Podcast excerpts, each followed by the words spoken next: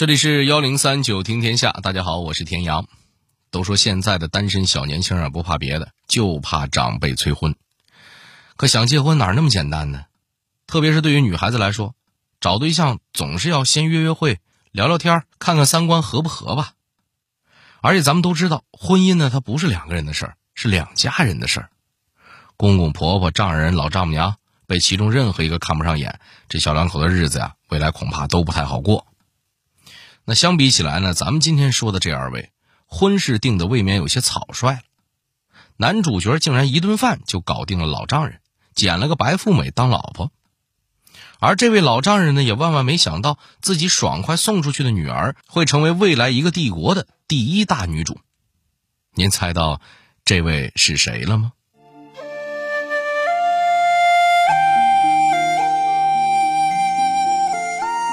一见如故。许配爱女，严控老丈人咋靠封建迷信选女婿？任劳任怨还被连累下大狱，好太太模范如何应对？老公变心，儿女危急，曾经的贤妻良母怎样一步步变身女强人？人人都说她狠毒，难道她作为执政者真的一无是处吗？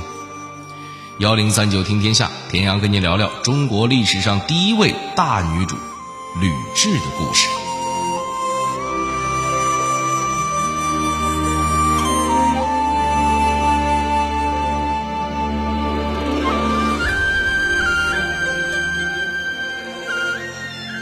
没有人天生就是主角，有的人是自己打拼上位的，有的人则是被自家人推出去的。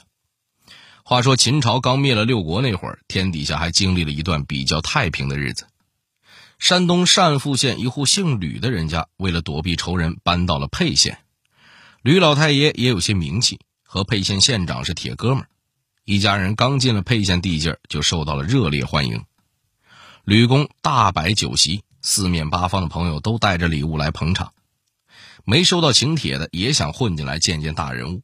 席面上越来越热闹，眼看着装不下这么多人了，负责收礼登记的沛县长吏萧何定了个规矩：份子钱不够一千的，只能在堂下喝酒；超过一千的，才能进屋坐。当时县里有个著名的大龄未婚男中年，兜里是没有半毛钱，只有一张厚脸皮。进来一看，呵，还有这规矩？没关系，我是流氓，我怕谁呀？他便自己喊了声：“贺钱一万。”之后就大摇大摆的进了门。吕公一听，哎呦，感情这是大财主来了，赶紧出来迎接。这位土豪，您姓甚名谁呀？咱们交个朋友啊。是这位土的不能再土的好，自然就是刘邦了。当时的社会职位是泗水亭长，类似于现在的派出所所长，不过管辖范围呢还不如所长管得宽。当时站在旁边的萧何和刘邦是好哥们儿，见刘邦这么忽悠人家，也实在看不下去了，就和吕公说：“您呀，别搭理他，这位就是爱吹牛，其实也没啥本事。”吕公可不管这些，他和那个时候的大多数人一样，爱搞封建迷信，尤其相信相面，自己还学了两手。吕公一看刘邦的长相，好家伙，龙准而龙颜，美须髯，鼻梁高，胡子也漂亮，来日必成大器，肯定不是一般人。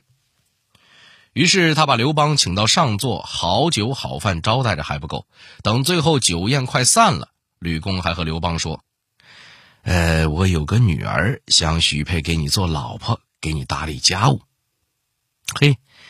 对于大龄光棍刘邦来说，天上掉老婆可是比天上掉馅饼还要幸运的多了，所以当然是一百个乐意了。然而旁边的吕夫人早就憋了一肚子火，等客人都走了，就和老头子抱怨：“你平时经常说要给闺女找个好人家，沛县县令来求亲都不同意，今天咋就随随便便许给这种人？这就是你要找的好女婿吗？”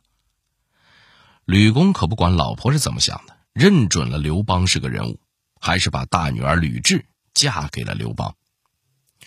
吕家在当地也算是有名有姓的大户，吕雉这个时候才十几岁，正是青春好年纪。可刘邦呢，爱好吹牛皮，不干正事儿，生活作风还不检点。结婚前，他每天混迹街头，勾搭上了一个姓曹的寡妇。你说是夫妻吧，又没办婚礼；你说不是夫妻吧，他们偶尔还在一起同居。在这么不清不楚的关系下，他俩还生了个儿子，这孩子就是刘肥。等到真正迎娶吕雉的时候，刘邦已经是一个比吕雉足足大十五岁的中年光棍了。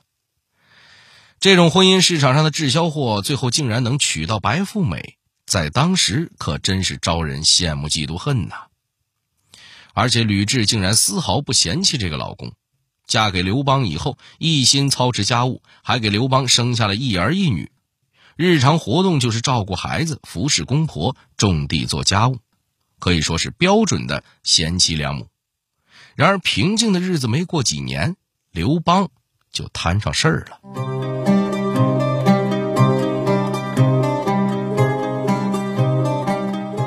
丈夫在出差途中撂挑子，逃命路上扔孩子。被连累蹲大狱的吕雉，该怎样面对眼前的危机呢？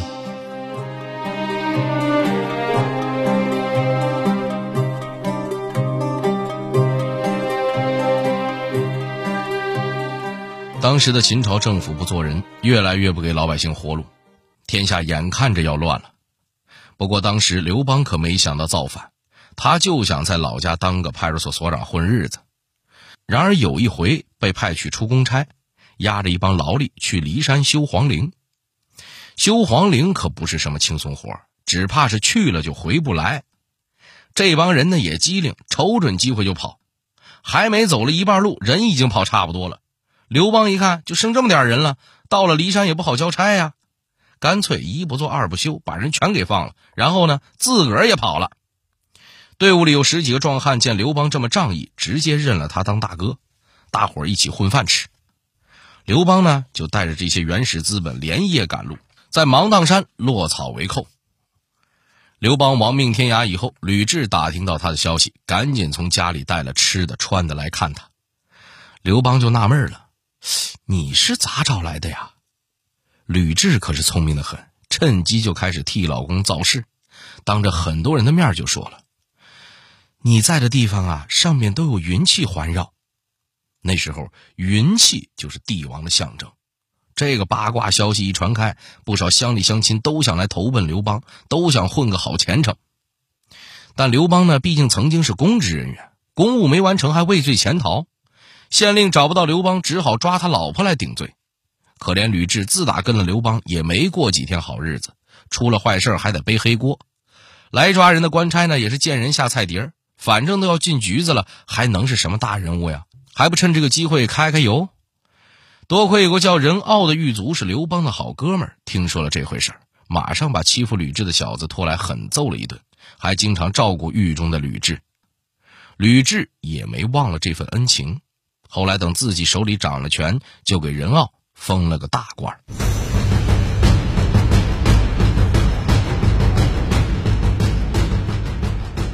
公元前二零九年，大泽乡起义爆发，刘邦带着自己手底下几百号小弟响应号召，在沛县揭竿而起，正式创业。随后几年间夺取汉中，被势力更大的项羽封为汉王。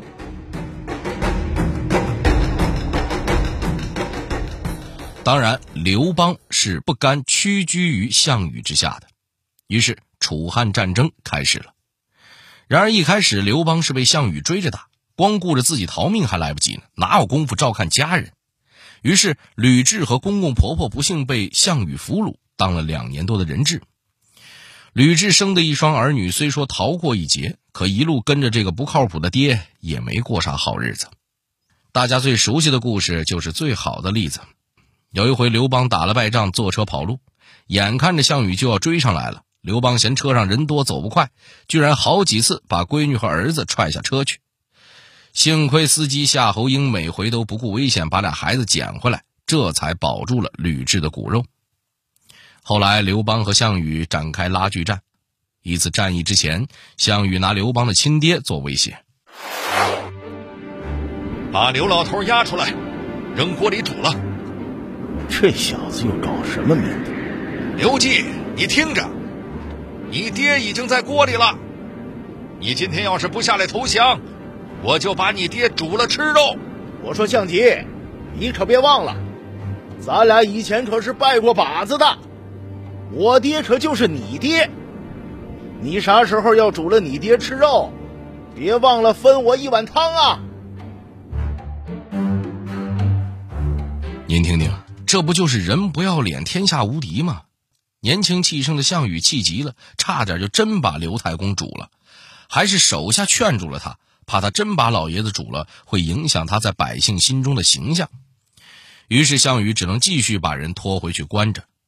吕雉这时候也跟着公公婆婆，也是在鬼门关前走了一遭。直到公元前二零三年鸿沟一合，吕雉才回到丈夫和孩子身边。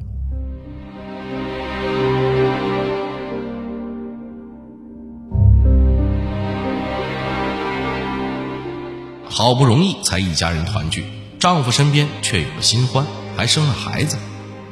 面对不念旧情的丈夫和不安分的新人，历经沧桑的吕雉如何保住自己和孩子的地位呢？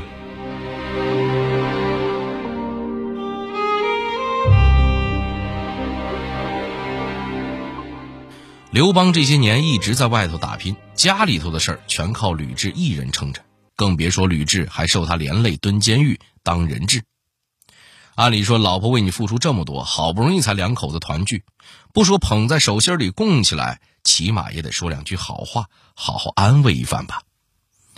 但刘邦可不这样，和老婆分居没事正好方便我沾花惹草。吕雉历经千辛万苦回到家。老公竟然早就是别人的老公了，连孩子都有了。负心汉但闻新人笑，哪闻旧人哭？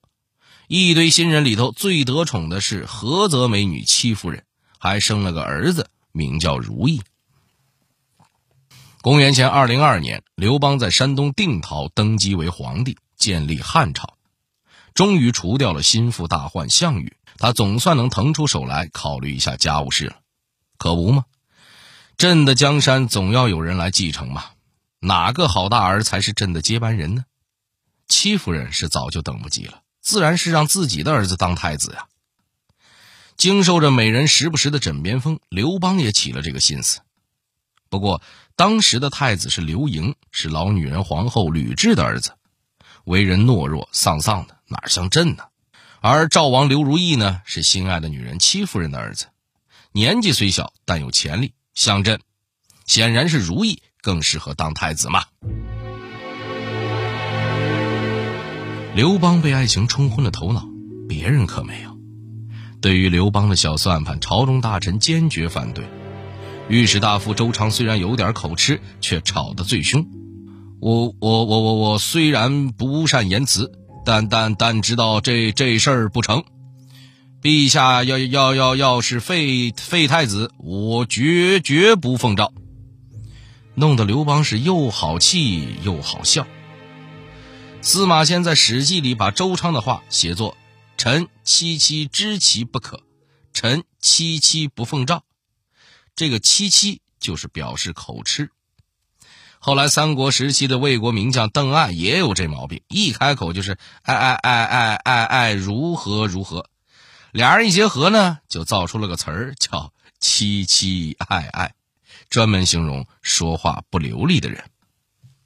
可就算大臣们再阻拦，废立太子还是得看刘邦的意思。刘邦一心偏袒新欢，吕雉和刘盈岌岌可危。吕雉知道，一旦儿子被废，他们母子的好日子就到头了。这个女人，您要知道，她可不是笼里的金丝雀呀。她是真正经过事儿的人，哪能坐着等死啊？她一面跪谢周昌，谢谢他的抗议，又找张良想办法，下了大力气，请来刘邦心心念念的四位贤人辅佐太子。经过这一系列操作，刘邦终于意识到，刘盈当太子才是人心所向，只能无可奈何的接受现实了。正所谓秀恩爱死得快，公元前一九五年。刘邦驾崩，刘盈即位，吕后摄政，被小妾压在头上这么多年，吕雉终于能好好出一口恶气了。他命人砍断了戚夫人的手脚，挖了眼睛，熏聋耳朵，毒哑喉咙，扔进了厕所，又把赵王如意宣召进京毒死。刘邦的其他儿子也没几个得了好。不过，也因为这些事儿，吕雉也在历史上留下了心狠手辣的名声。但是，他真的只有狠毒的一面吗？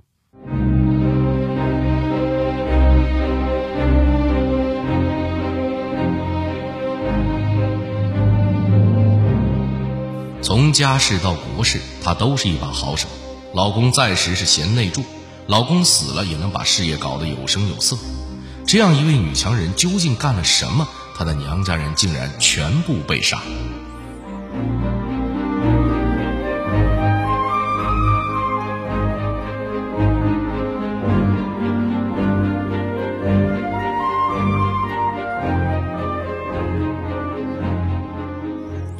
吕雉能保住自己和儿子的位子，最终要归功于她清醒的政治头脑和出色的政治手腕。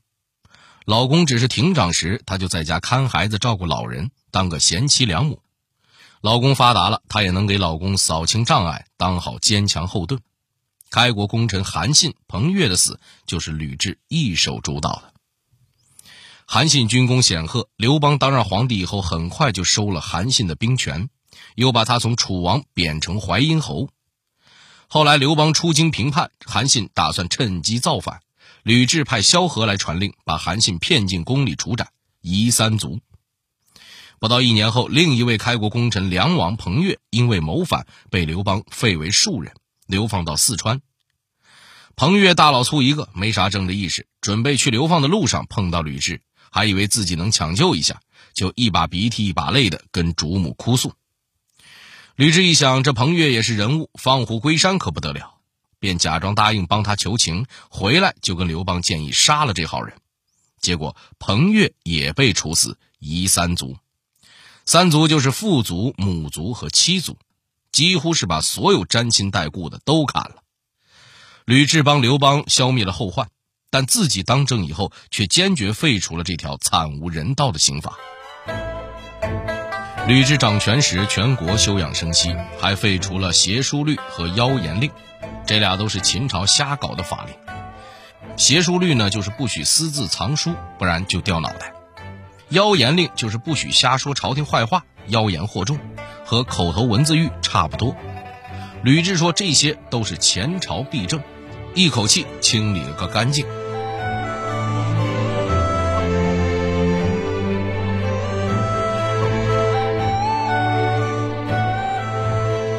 不光能治理内政，吕雉连搞外交也很擅长。当时北边匈奴的冒毒单于纵横大草原不可一世，写信给吕雉说：“听说你老公死了，我正好是个官夫，不如咱俩凑合过得了。”吕雉看了信，火冒三丈，差点就派兵一路打过去，还是大臣季布劝住了他。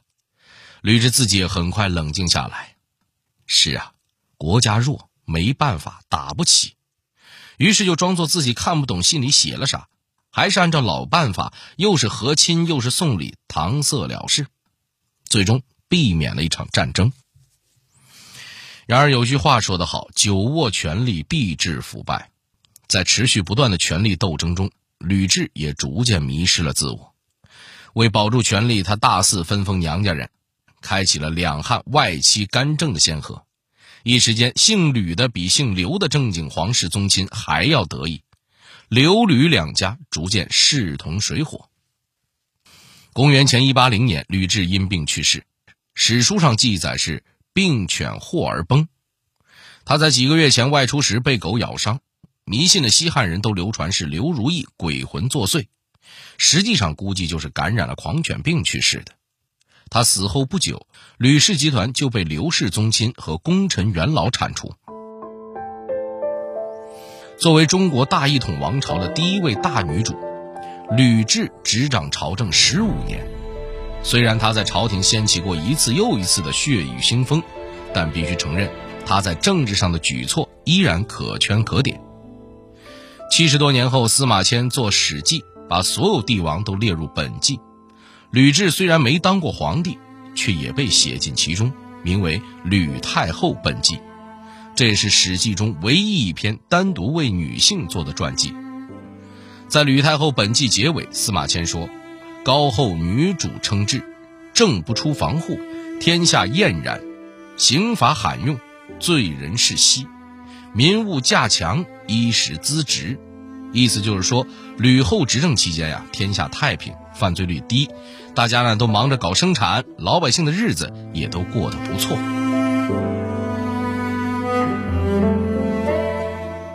回首当年吕老太爷安排的那段婚姻，只是希望女儿能嫁个好丈夫，谁知这个出自父爱的决定，竟然决定了一个帝国的未来。不过时至今日，提到吕雉这个名字。